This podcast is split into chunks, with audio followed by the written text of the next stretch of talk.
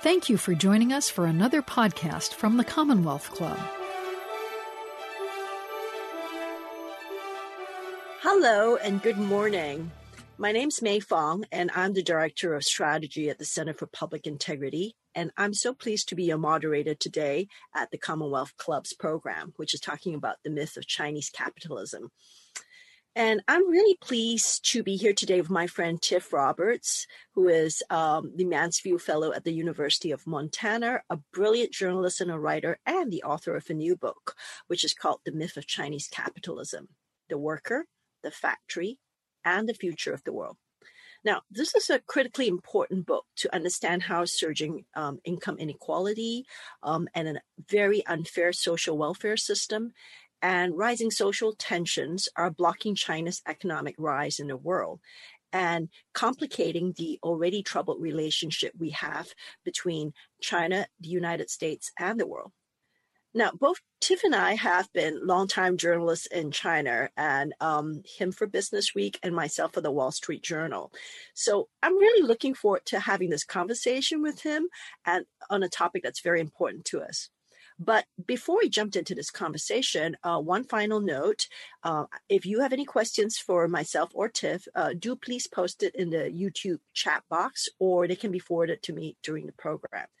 So, welcome, Tiff. It's great to see you again. Well, thank you very much for such a kind introduction, Mei. Um, it's great to see you virtually again. Um, uh, unfortunately, uh, we're not doing this in person for obvious reasons, but um, uh, wonderful to see you here today. Um, and thank you uh, to the Commonwealth Club for giving us this opportunity. I think I'd like to start today by uh, doing a brief uh, introduction to the story of how I came about to write my book. And to do so, I'm going to use some slides here, show you some of the people and places in the book. I'll keep it relatively brief so that we have more time for the interesting part, which will be our conversation. And then, of course, the questions from the audience as well. Excellent. So, as I said, uh, I'd like to start by talking about how I came to write my book, The Myth of Chinese Capitalism.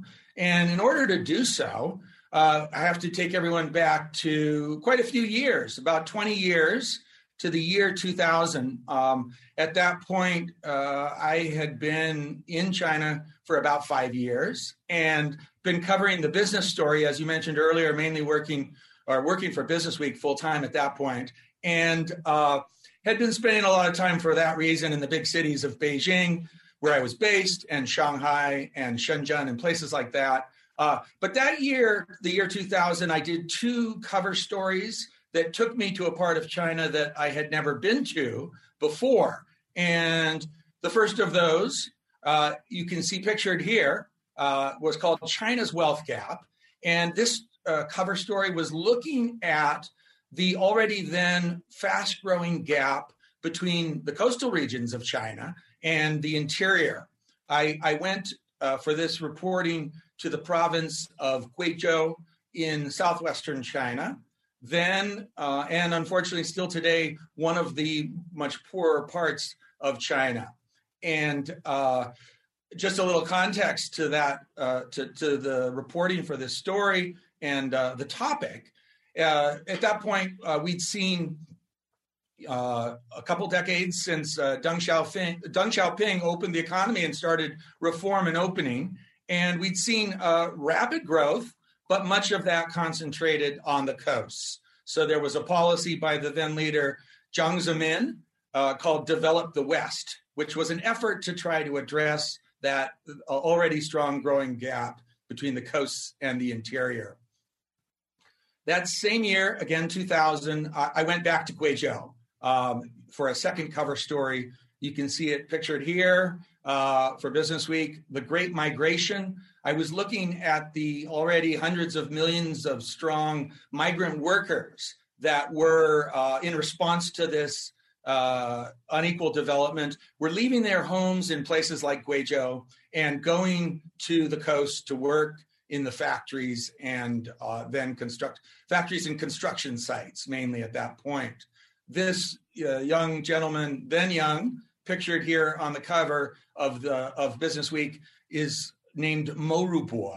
and he is someone that I met then for the first time. First met him in uh, Dongguan uh, in Guangdong province, where he was working uh, along with uh, millions of other migrant workers in uh, the export oriented factories uh, there along the Pearl River Delta. And then later was to meet him many times in his hometown in rural Guizhou province. So my, I, I, focus my book by looking really at two places in China, uh, representative of uh, both the, the wealth gap and the tremendous growth that you and I both experienced and wrote about uh, in our years in China, Mei. And uh, the two places on the right, you can see the village that the Mo Rubo, who you just saw, hailed from, called Binghuacun uh, in the southeastern part of this province of Guizhou. And on the uh, the other the other picture is of a typical factory scene. This happens to be an SUV factory in Guangzhou, Guangdong, up the just up the river from Dongguan, where where I met Mo Rubo, and another big factory cluster uh, in uh, China's Pearl River Delta. Uh, this is another picture of Mo Rubo. I, I, believe he was 21 when I met him. He had already left uh, his village for probably five years, and he had been a true migrant. He had worked in Shanghai. He'd worked in a city called Ningbo, a big coastal city not far from Shanghai, and then worked in a number of different jobs around Guangdong before I met him, uh, where he was working, as you can see here, as a welder uh, in a Taiwanese owned electronic components factory in the city of Dongguan. Another picture of Mo Rubo. Here he is pictured with his then girlfriend, who uh, also comes from also a migrant worker working in a different factory there in Dongguan. Comes from a different part of China, but also a province that is a traditionally been a big source of migrant workers. The province of Henan up in the north, um, and so they met there in Dongguan. Another person uh, that I spent a lot of time with is pictured here, uh, also surnamed Mo. Most of the people in this small village of Binghuacun share the same surname and are distantly related, which is common in, in the smaller villages in China. Uh, her name was Mo Meichuan, and uh, she's here in the, the bright red vest jacket. Um, I had met her in Dongguan uh, uh, outside the factory she was working in several months earlier, and then uh, when I visited the village of Binghuacun, uh, met her again. She had returned for two reasons. One was to help her parents with the rice harvest, and the other one, which was probably far more important, was to renew her identity card.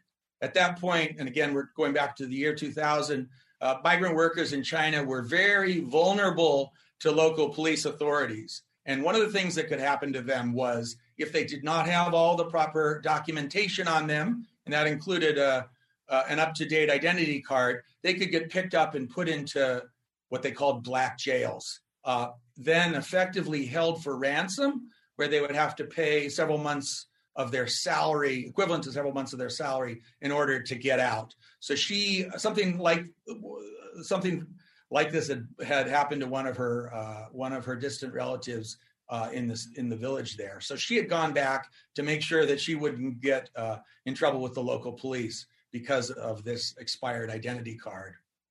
Uh, I visited again uh, Guizhou for the first time in the year 2000. Visited the village of Binghuacun that year. Uh, this was actually before China was to enter the World Trade Organization, which came one year later. Um, but uh, at that point, people in China already knew that they were going to, uh, that China was going to enter the World Trade Organization. These key bilateral agreements had been negotiated between the US and China in late 1999, which was a big part of my early reporting in China, covering China's entry into the World Trade Organization. So even in this little village, uh, they knew that China uh, was going to, about a year later, enter the World Trade Organization.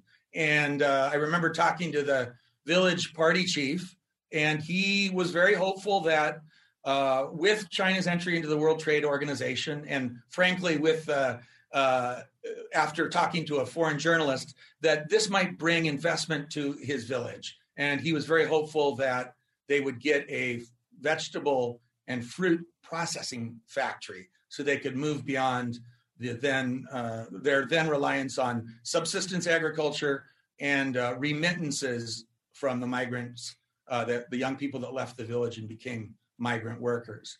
So China enters the World Trade Organization. Uh, we know the broad dimensions of what happened. Um, it brought literally tens of thousands of new investors into China. Factories uh, sprung up uh, even more throughout the Pearl River Delta, up near Shanghai and the Yangtze River Delta. Uh, it created countless new jobs for these young people from the countryside. Um, and we saw China's economy grow very rapidly and the living standards of its people uh, go up uh, dr- dramatically as well. So, uh, sort of jumping forward to the present, and I'll, I will wrap this up shortly. Uh, uh, so WTO, as I said, brings tremendous progress to China, undeniable uh, improvement in living standards uh, across the board. Uh, it brings infrastructure throughout the country. This is a picture here of rural Guizhou, not far from that same village of Binghuacun that I write about in my book. Um, and uh, this is a very recent picture. Um, the uh, expressways, high-speed rail went was built throughout China, including in remote places like Guizhou, and this indeed did help local economies. If you look at this picture very closely, you can see the there's a gold and uh, and red billboard along the expressway, and the gold and the red just a side note is a is a clue that this is a this that this is communist Chinese Communist Party propaganda. I think I can't read it right from here, but I think it was a, a Xi Jinping slogan. So we saw infrastructure built throughout the country, and also, of course, uh, propaganda reached deep into China. So, um, bringing us to to, to today, uh, as I said, uh, you know, undeniable progress. China has uh, set some centennial goals. Next year will be the 100th anniversary of the founding of the Chinese Communist Party, uh, which was founded in 1921. And for that, uh, for that celebration, China has announced that they will end absolute poverty.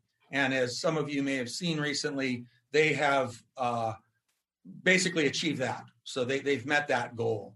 Uh, they also, uh, as part of the centennial goal, goals announced that they would uh, double GDP from and also double disposable per capita income between the years of 2010 and 2020. And even with COVID 19, which uh, uh, slowed the economy, we it looks like they're going to achieve that goal as well. So very impressive. Uh, I'd like to highlight quickly, however, another statistic uh, which says a lot about the challenges that still lie ahead for China. When when I first uh, visited Guizhou in 2000 uh, and wrote about this effort to narrow the wealth gap, a statistic that I always heard about from local officials was the fact that rural incomes, on average, uh, were about one third that of urban incomes. Well, that uh, proportion is still roughly the same. So, despite all the years of effort and the real growth in incomes, there's still this about one to three gap between uh, between those people from the countryside and those people from the cities. Um, at the same time, we've seen a, an explosion in wealth inequality in China. And Thomas Piketty, the noted inequality expert, has found that uh, the wealth gap in China is roughly comparable to that in Russia, which might come as a surprise to some people. Um, even more worrisomely, uh, it's growing at about the same speed as that uh, as as it's growing in Russia, which is also very very fast. So, um, as I argue in my book, um, I think that uh, the one of the there's a couple of legacy policies in China that explain why uh, this gap still exists today.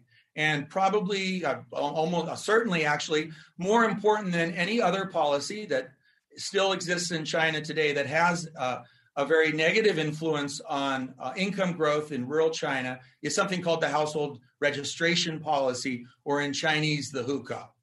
Now, this is a policy that was set up during the Mao era uh, in order to keep rural people uh, working then in communes um, and, and, and therefore uh, having uh, adequate, cheap food for people in the cities that were supposed to carry out the industrialization of China. So this policy still exists today. Uh, it has changed in that uh, it used to bar uh, people from rural China from coming to the cities. Obviously, that has been completely tossed out. So now we have and maybe 300 million people, uh, migrant workers that have left the countryside and come to work in the cities. Uh, but what the household registration policy still does today is tie uh, every person's access to social welfare, access to health care and education to the place where they were born, or actually more specifically, where their parents were born. And what that means, in effect, for uh, China today, or China's people today, is that uh, some one half the population of migrants uh, and their relatives in the countryside are uh, receiving much lower quality health care. Uh, they have to get it, uh, they're supposed to be getting it from rural China. Um, and also, uh, their children are receiving far inferior education as well. It also is the source of this re- really a human rights tragedy uh, in China today, which is what they refer to as the left behind children phenomena. And that is uh, the, the reality that up to 100 million young people, the children of migrant workers, uh, typically do not travel to the cities and live with their parents where their parents work, but stay behind in the countryside because of that restriction on where they can get educated. Um, and uh, many of them today live in large impersonal boarding schools and uh, are not receiving very good education there, and also face some really sad uh, both physical and psychological issues related to growing up in these uh, in these boarding schools. Typically, they see their parents once a year. Quickly, the last policy that I do talk about in my book, which I think is also key to explaining the the continuing existence of this inequality is the dual land system. Uh, it is again a policy that originated many years ago under Mao, and what it does in effect is uh, ensure that while people in the cities are able to buy and sell their apartments, and, and they've done it uh, with great gusto uh, and become very wealthy in many cases doing so, most uh, rural people, and that includes the migrant workers, are unable to actually buy and sell their property at uh, market rates. Uh,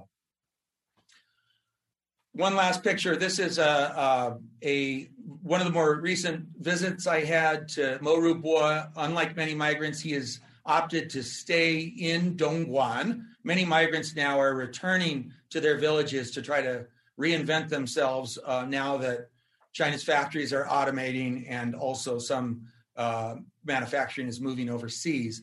So Mo Rubo and uh, his wife, uh, which is the same uh, the same person we saw that was the young woman, his girlfriend in the earlier picture uh, from Henan. Uh, they they're married. they run a small business sourcing athletic apparel, and they have their own small brand, which none of us would have ever heard of, and not even the people, most people in Beijing and Shanghai would know about.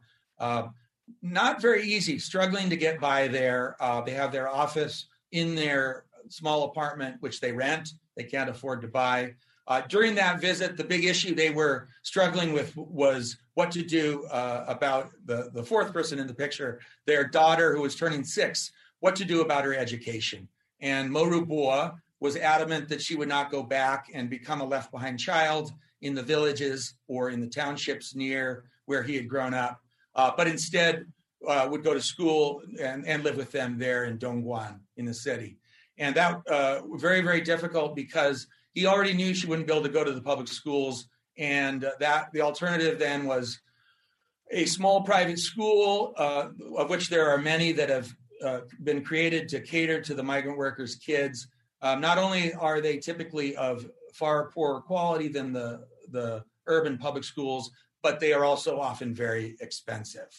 So I'd like to just uh, stop there. I think maybe I went on a little longer than I should have. So I'm going to uh, hand this back to Mei now, and uh, we can continue with our conversation, probably the far more interesting part. Hey, Tiff. No, that was really great to see all these um, photos and um, that took you on the journey for the book. And I, of course, have been very fascinated by some of these issues. Um, uh, just very quickly before we um, jump into the discussion, we had an interesting question from the audience that was asking you if uh, you spoke Mandarin and whether you had any issues with a language barrier. and uh, you know, you've been in China for 20 plus years, and you probably speak Mandarin way better than I do.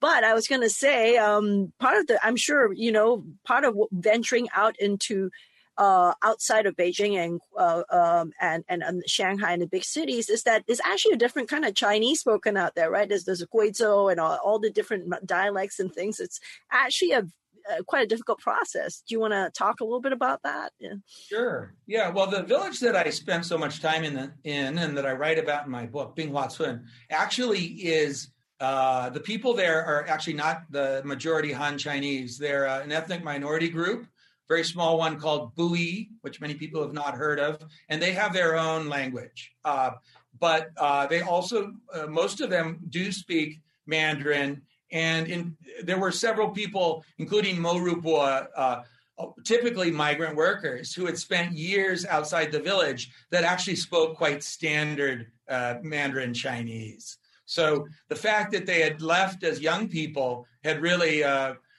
all that time in the factories, uh, they'd earned a little bit of money, but they'd actually also learned to speak Mandarin quite clearly. So that was that was not a challenge in that particular village. Some of the elderly people, I would actually need someone like Morubua to serve as my translator because they might uh, they would speak a very very thick version uh, for, of Mandarin Chinese and be more comfortable in their own in their own language. Uh, so that was the situation there. I have in other reporting in China, I've actually done uh, local dialect to, I've had uh, local dialect to Mandarin translation. So, for example, Chongqing has got a very strong accent. I actually uh, uh, hired a young person there who was a you know someone who actually spoke very standard Mandarin, who also spoke the local dialect to not not interpret into English but into Mandarin.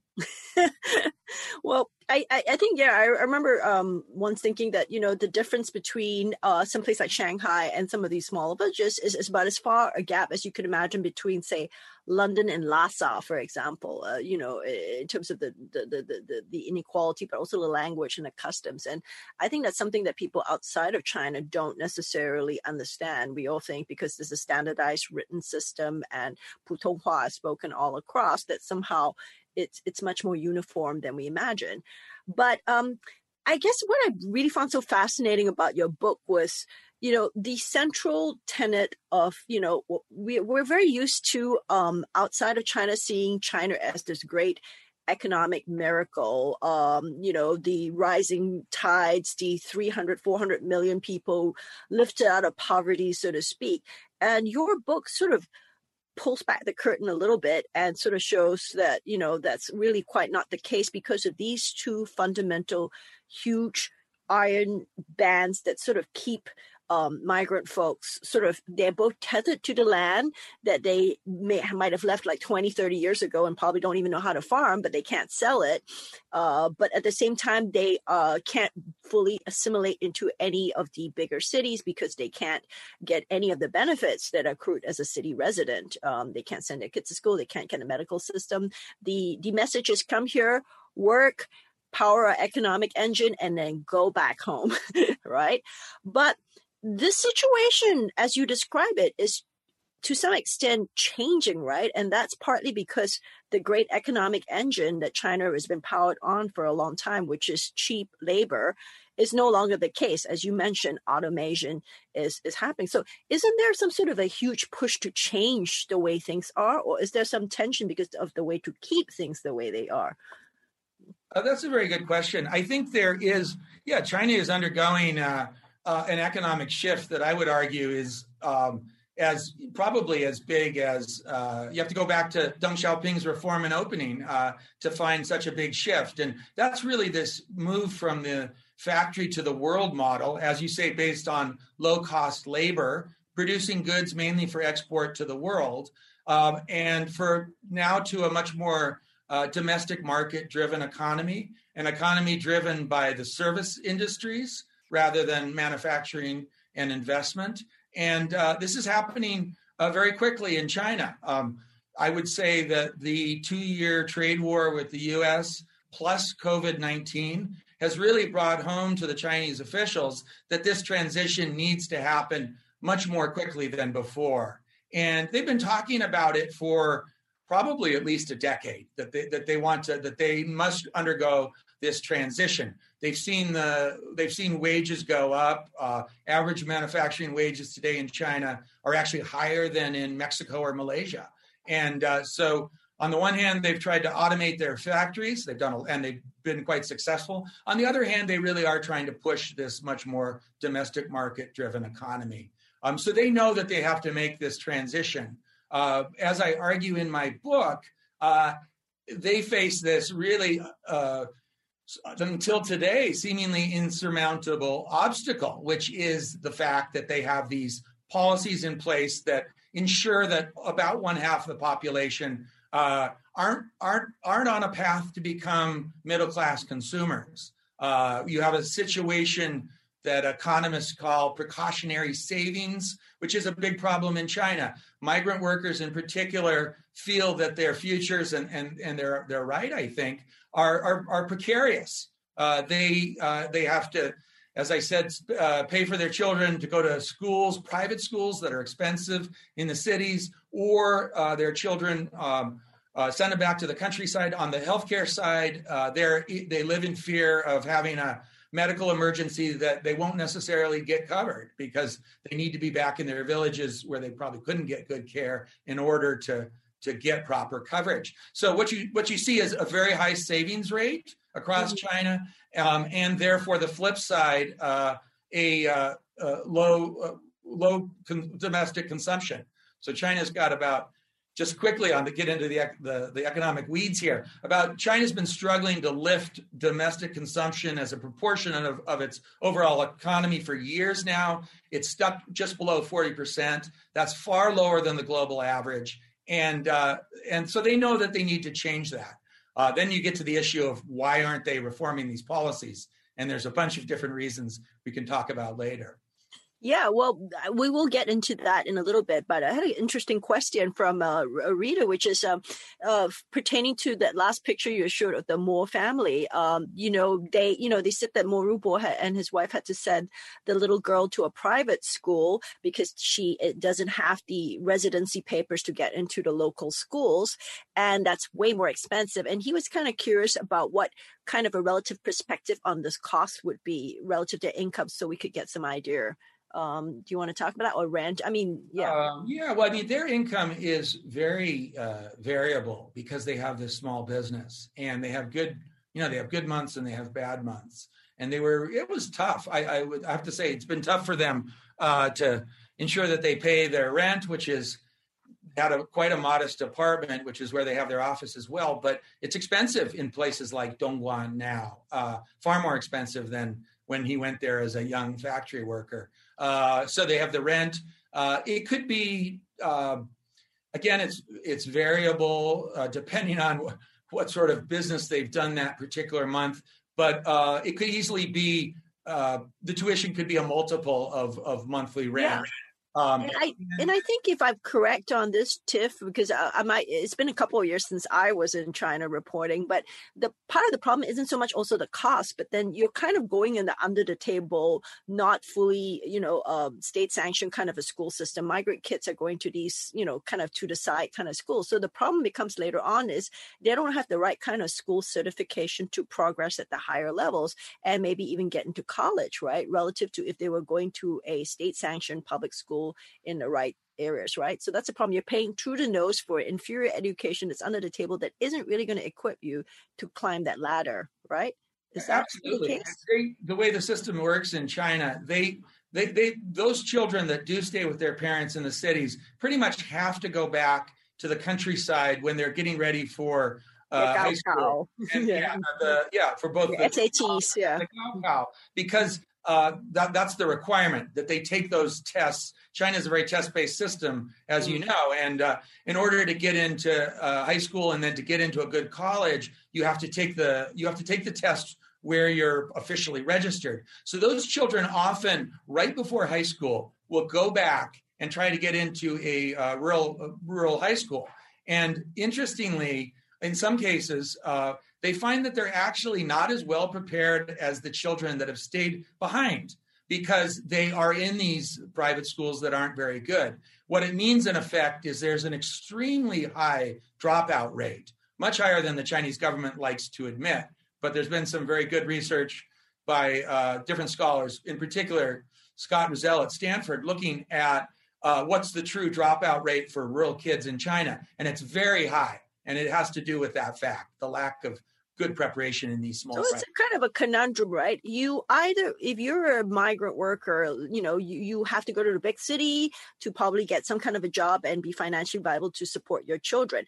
But you either have the choice of leaving them behind and then you know all the social economic problems because they're unsupervised uh, or you bring them with you but then they get substandard education and they don't uh, progress in a way that you'd hope right? I mean, there's so many heartbreaking stories about all these kids who are left behind. Um, and um, there was a case of suicide, or their, their, grandparents can't supervise them because you know it's a very different system, or um, dropout rates are huge, or or in some cases, even if they do stay behind, it's not necessarily clear that the path to schooling is better because the kid, the parents aren't there to keep an eye on them and to make sure that the developmental phases are. I mean, I've heard of some stories where they say, you know, the kids, the left behind children, the problem, with the plight is they are not actually gaining the skill sets that would even enable them to get the kind of jobs that their parents would be able to get in a factory uh, because it's so it's it's three steps back in a way right um, yeah i'm yeah, sure you have yeah. a ton of really interesting stories like that when you talk to the Mo's and all these other folks right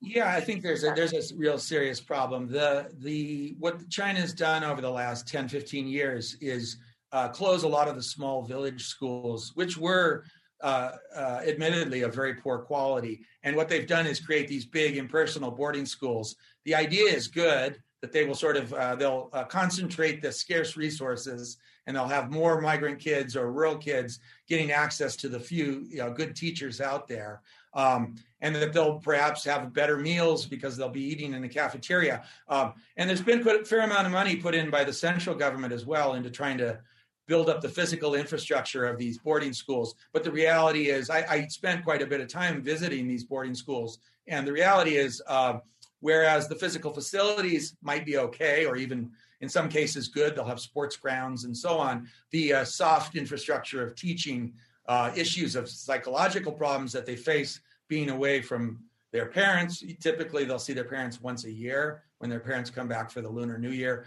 None of these issues are dealt with. And there are very, as I said earlier, very high dropout rates from these big boarding schools as well.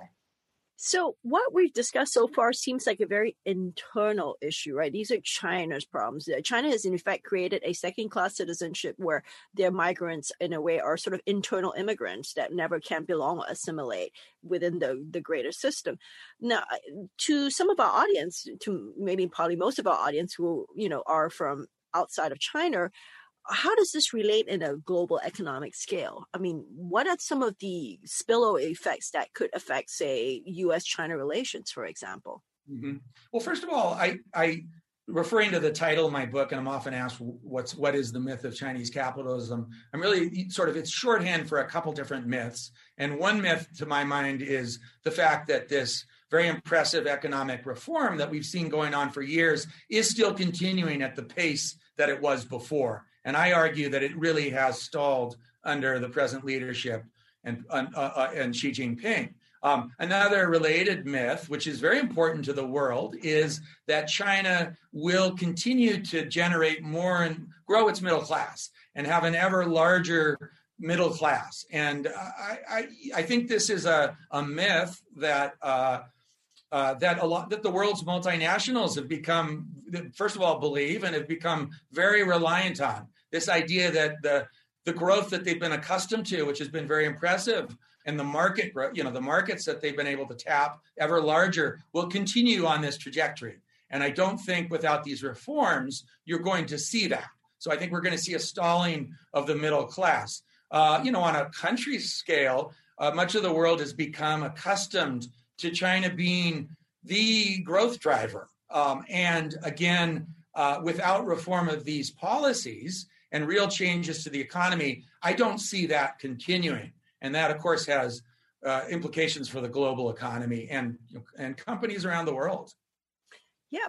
So, I mean, what you're describing is a situation that would, I think, to some folks suggest that there's huge discontentment and, um, you know, potentially huge unemployment issues. And then, you know, which leads to the question about social, um, you know, uprisings or changes. You know, uh, for a long time, many people assumed uh, that once China opened up economically, that China would become like the West. You know, we would they would be they would demand democratic reforms. They would want more freedoms. Now we're clearly seeing that that isn't the case, and China is going to be whatever China is is going to be.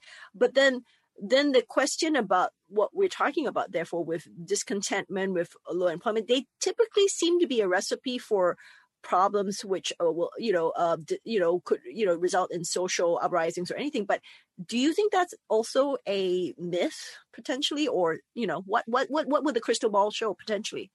Well i think the myth is that the that the urban middle class the well educated urban middle class is going to become a source of uh, social change and this sort of the the nimby idea not in my backyard that you you know you do well you get you get educated you buy an apartment and uh, factory goes up across the way and you you say uh, you know there was no there was no public uh, cons- consultation before this factory was built.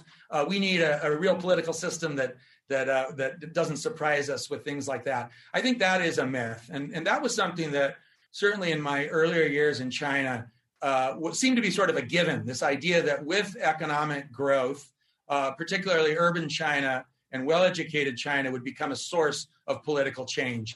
And, and of course, this is what we heard from U.S. politicians, mm. Bill Clinton and others, uh, uh, when the decision was made to bring China into the World Trade Organization. This was quite um, uh, quite explicit that with time, uh, political change would follow economic change, and there has been no evidence of that happening at all. I think the reason, one of the reasons we all got it wrong, and I put myself in that group as well, um, was that uh, they uh, we sort of miss this real reality in China, which I would argue uh, uh, a defining uh, contract between the government and the party and the people has been uh, uh, not always said explicitly, but very important, which is we, the party, will guarantee that your living standards will continue to rise, and you, the people, will uh, not demand real civil rights. You won't demand a free press, and uh, you will accept the fact that we that you have one one party uh, ruling all, the Chinese Communist Party. And I think that bargain has been very effective in uh, in effect uh, buying off, if you will, uh, political you know political aspirations or ideals of of of the better off people in China. Um, I think that that bargain was already fraying for significantly for migrant workers and for rural rural people in China. For the reasons I just said, uh, migrant workers have done and rural people have done uh, far more, they've done far more poorly than the rest of the population. And I do think uh, that there is a growing awareness and and uh, um, that that this is the case and that it's happening because of a structural system the hukou system and the, and the land system. And I think that's something when I first started reporting, most uh, rural people and migrants were unaware of. But I think today they are quite aware of it. So, but it, with rise with that level of rising discontent, you know, I mean, people have likened that social contract or that bargain as a as a bicycle that has to keep moving, otherwise it's going to fall over one way or the other. But it sounds like, as far as migrant workers are concerned, that bicycle momentum is slowing down. If so, there's the potential for some tilt or not. I mean, do we throw that out of the window too? I mean, yeah, what? I think, I mean, I do think that this is a really, uh, uh, this is a challenging time for the Chinese government, the Chinese government's desire to continue uh, without any uh, hiccups in its control. And I, they're very aware of that. If you look at speeches and so on, they're very aware that this transition is a very difficult one. Um, there is more uncertainty in the lives of migrant workers now in China than there has been in over 20 years since I first moved there. Uh, they are, uh, in many cases, being strongly encouraged to leave the cities and go back to the villages of the countryside. Uh, the idea being that they can reinvent themselves as small entrepreneurs. Uh, in Guizhou, which I spent so much time in, uh, the push is to create sort of ecotourism because it's a beautiful relatively untouched by industry province. And so they're hoping to uh, that these migrants can go back and create little beds and bre- bed and breakfasts in their uh, villages and attract uh, urban people with money to come vacation. Uh, but everyone's trying to do that in Guizhou. There's there's uh, way too much supply of these small bed and breakfasts. So I think there's this real uncertainty about what happens next. The other big uh, employment path forward, at least in the government's perspective, is the service industry. Um, and uh, we see a couple years ago, there's actually more migrants working in the service industry than there are in manufacturing and construction, which is a big shift from before. Uh, the problem is, um, and there, there's more and more of these, uh, you know, most of these jobs that the migrants now are doing are very low end and often, you know, maybe not even as good as, as the factory jobs. So the very common one, which is a brutal delivery, job, right? The gig, delivery, the gig yeah. economy, yeah got some. Well, there's been some great reporting out of China recently, including by NPR, about that. Uh, it's a brutal job. They if they get fined all the time for not delivering quickly, similar to what happens in the United States, actually. Um, and this is the main job that migrant workers are now doing as they leave the as they leave the factory jobs, and that's a very very difficult uh, uh, source of employment. So, do you think there's any chance and possibility that they will be significant changes to the hukou system. I mean, you've outlined certainly humanitarian reasons why it shouldn't be there, but do you think they might be? You know.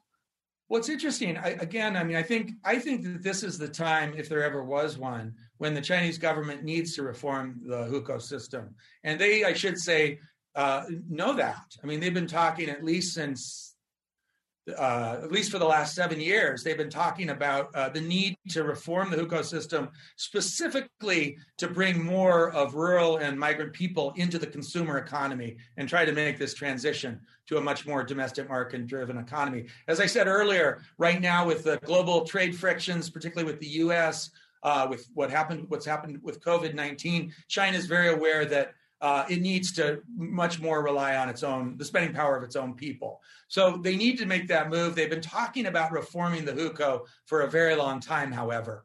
Um, and to date uh, what they've done has been uh, not very ambitious at all. There's been piecemeal programs pilot cities that have been opened where Gold cities, many of them right? Um, yeah typically these places uh, are uh, not necessarily the, those places that have strong local economies or, might be attractive to the migrant workers. So you see a situation where uh, uh, where the, the, sort of this chicken and egg dilemma, where the Chinese government says, "Here's a city that has a lackluster economy. Maybe it even is one of these so-called ghost cities where there's too much uh, empty residential apartments that haven't sold let's this is a perfect place to have a larger pop, uh, population influx they open that to hukou reform for the migrant workers but there's no jobs there. And there's this idea somehow that the migrants are going to come in and i don't know how gather enough money to buy a, a, a, you know to buy a local apartment and somehow find a job. And that's not really how it works.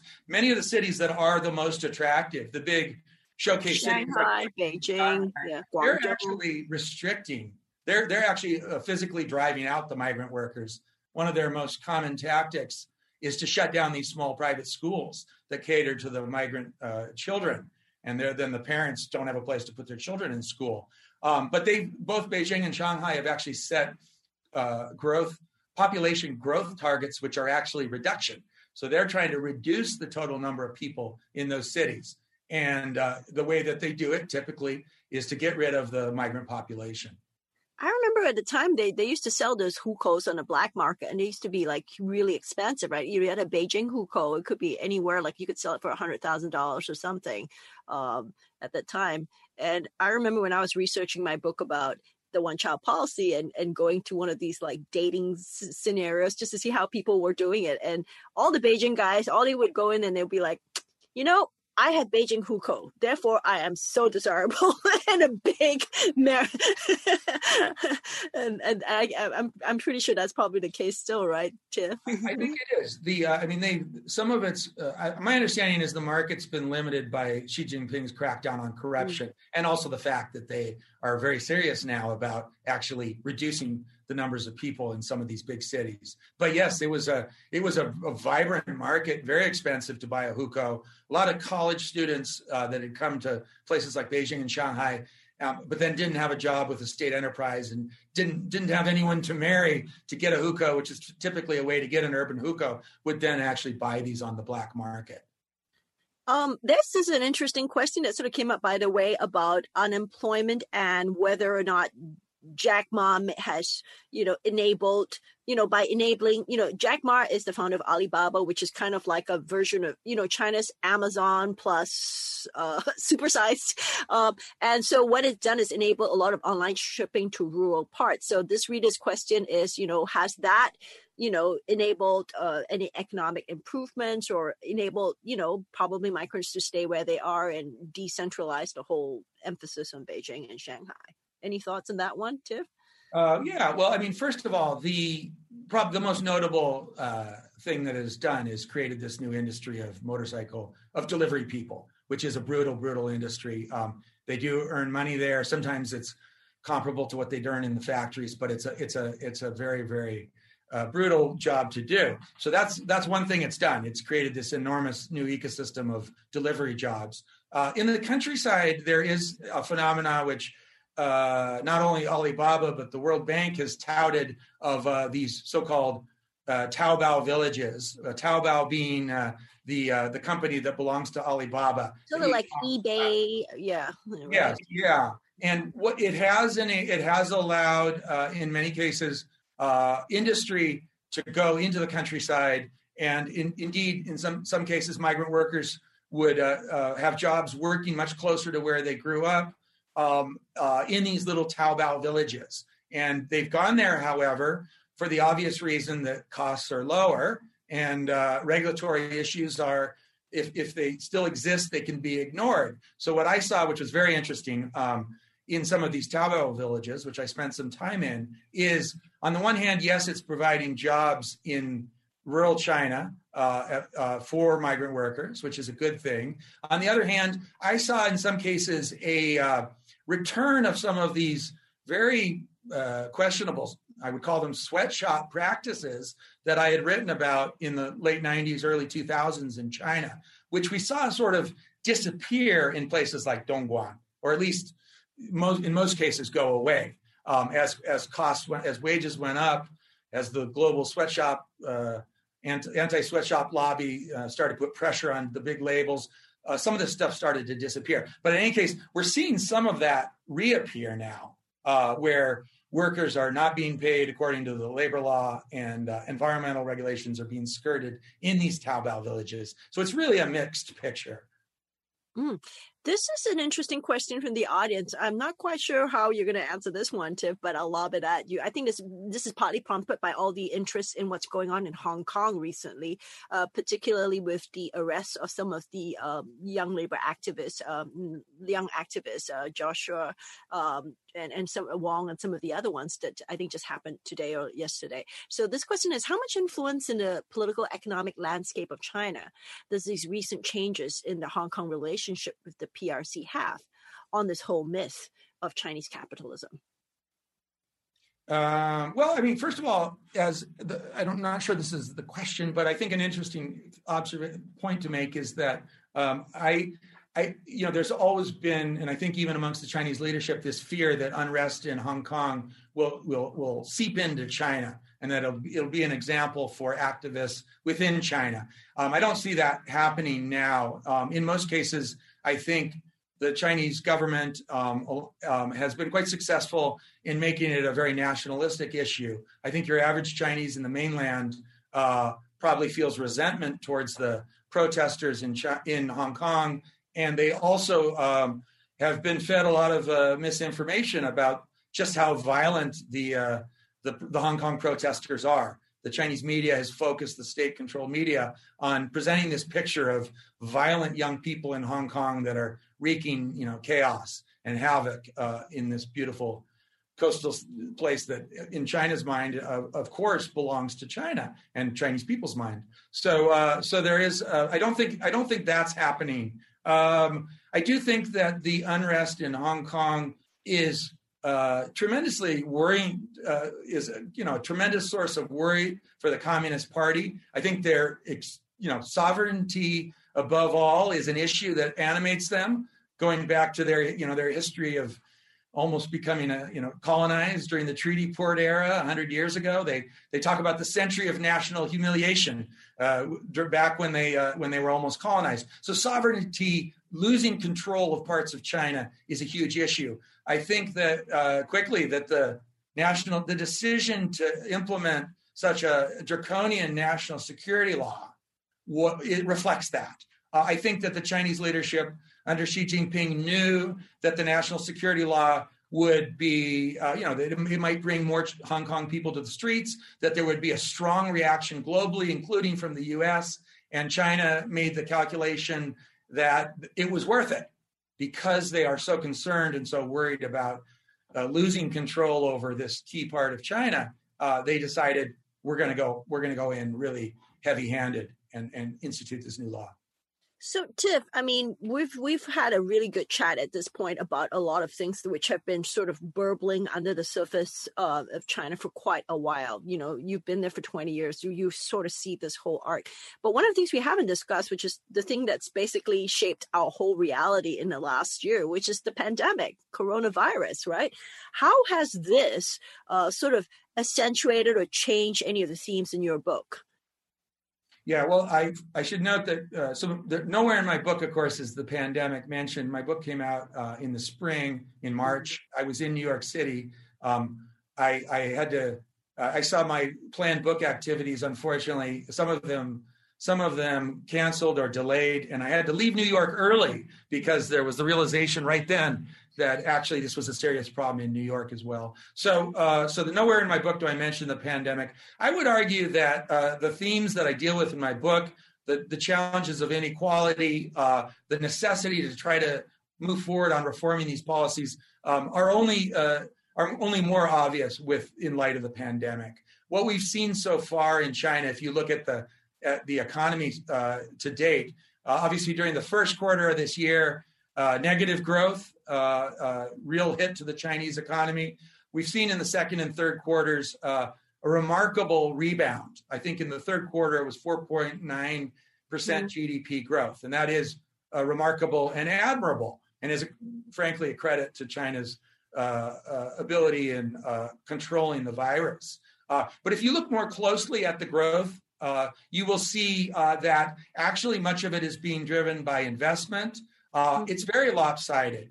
Uh, if you look at uh, consumer spending in China, it's been much more focused on, or much more, uh, much more active when you look at higher end uh, goods and higher income people. So you've seen a surge in uh, in sales of things like SUVs and luxury handbags. All that's back in China. But if you look at actually uh, sort of mass market sales, it's actually been quite lackluster, and that is a reflection of the fact that uh, that a, a, very large portion of, of the Chinese people are, if not out of work, and many migrants are still out of work, are facing uh, real questions about the, you know, whether they're going to have a job in the following month. So you see this lopsided uh, recovery, which uh, I would argue uh, is just yet another reason why China needs to reform these policies, the hukou policy and the dual land policy, and, and put the economy on a more sustainable footing. Okay, we're, we've only got time for one last question. Unfortunately, this has been so great talking to you on this, but this is a question that, um, which I'm trying to wrap in quite a few of these, um, as well as my own interests and sort of uh, round it off. Which you know, there's a lot of people asking about the big question about what you know which is still whether democracy would work for china and you know whether what we chinese have seen with uh, what's happened with the trump administration here has affected you know the whole us china relations and what does this mean for the future. Um, and i want to wrap this in with my question, which is, you know, Tiff, you've you spent 20 years in China reporting, being on the ground there, and coming up with all these great nuggets and stories, which can only be done really when you're there, when you've been there. But of course, and this is related to the whole fraying of the U.S.-China relations, we're there are very few correspondents, foreign correspondents. China is increasingly kicking out many foreign correspondents. They have been doing so. It's increasingly hard to operate as a uh, foreign correspondent in China. You've seen that over the years. So I guess the big question here is what does this mean for the future? Um, are we going to see a reset maybe with Biden back in uh, Biden with the Biden administration, or are we going to see a continued fraying? What are some of these lessons learned? What is the future potentially with are we going to see more, less? Uh, you know, what do you think? What you know, is lost? On, on, the question of, uh, uh, you know, the the journalist issue, the journalist expulsions, I think actually um, one of the things that I hope the Biden administration do, does is um, back away from this sort of tit for tat uh, uh, game that's been going on where China expels, well, or the US expels some Chinese journalists or, or limits their visa duration declaring the typically declaring the Chinese journalists as state media or state actors, um, and then China responds by kicking out Western journalists. I think this is uh, very bad. I think the um, uh, it's key to have uh, in both countries to have Chinese journalists, no matter what, whether in some cases they you know what their relationship might be with the party, and uh, and also have uh, uh, um, foreign journalists in China writing about China. So I think that needs to happen. Uh, in terms of a possible reset, uh, I do think that we're going to see uh, some nice words on both sides. I think uh, it's likely that the Biden administration will take uh, a much less sort of, I would almost call aggressive approach that, that we've seen under the Trump administration. I guess Biden said yesterday uh, in a New York Times interview that he's not going to immediately lift the tariffs that Trump has imposed, but it wouldn't surprise me if those are downplayed or eventually lifted. Some of the technology restrictions that um, that haven't actually necessarily been instituted anyway, that the Trump administration has has announced the ban on TikTok, for example, which they keep giving us one. They keep giving them one more week. Um, hasn't actually happened. I think it's even less likely that those bans will be carried out. So that's all good. Um, I think. I do think, and this is an important point in my mind. Uh, what we've seen an election in in just one of these two capitals, right? In in Washington, and uh, uh, I think in Beijing, we've seen uh, it made very clear that you know that the that the leader in charge has no intention of going anywhere. He even changed the constitution so that, that there are no term limits, so that he can stay on for many many years. Um, he also at the recent, uh, he still is not, there's been no hint uh, as to who the successors of Xi Jinping would be. Typically, at this point, we would know. So he's not going anywhere. I think the ball, if you will, is just as much in Beijing's court to try to uh, improve the relationship.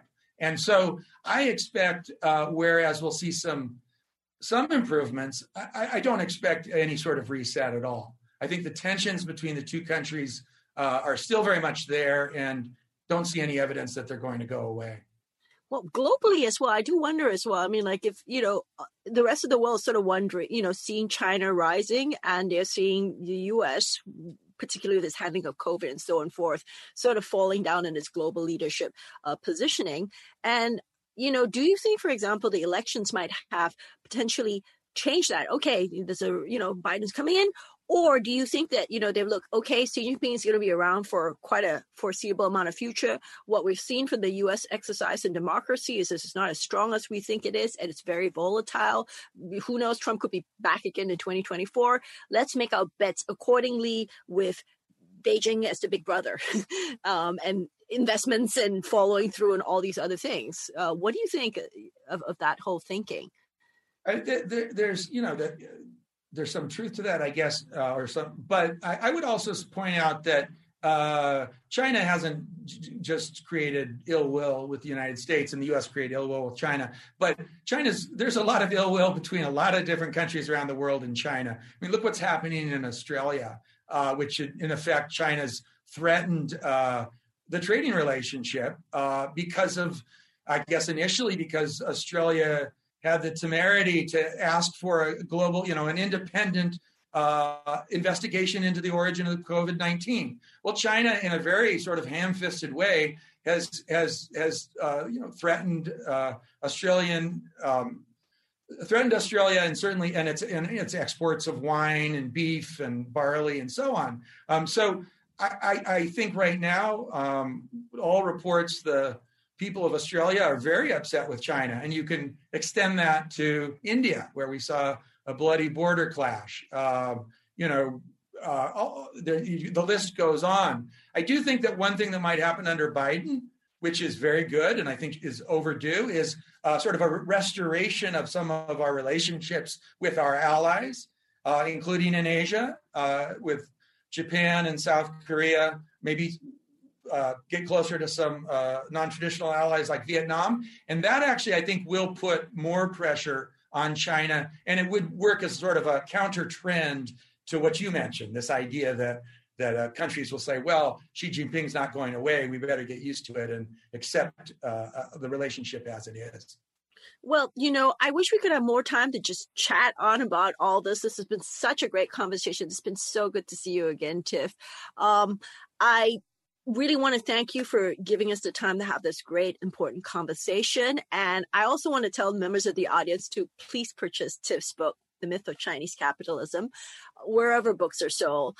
And um, the club will soon be posting this video um, along on its website. So that's www.commonwealthclub.org. So thank you guys very much for this um, very stimulating conversation that we've had. And um, best of luck. Tiff, it's always great to see you.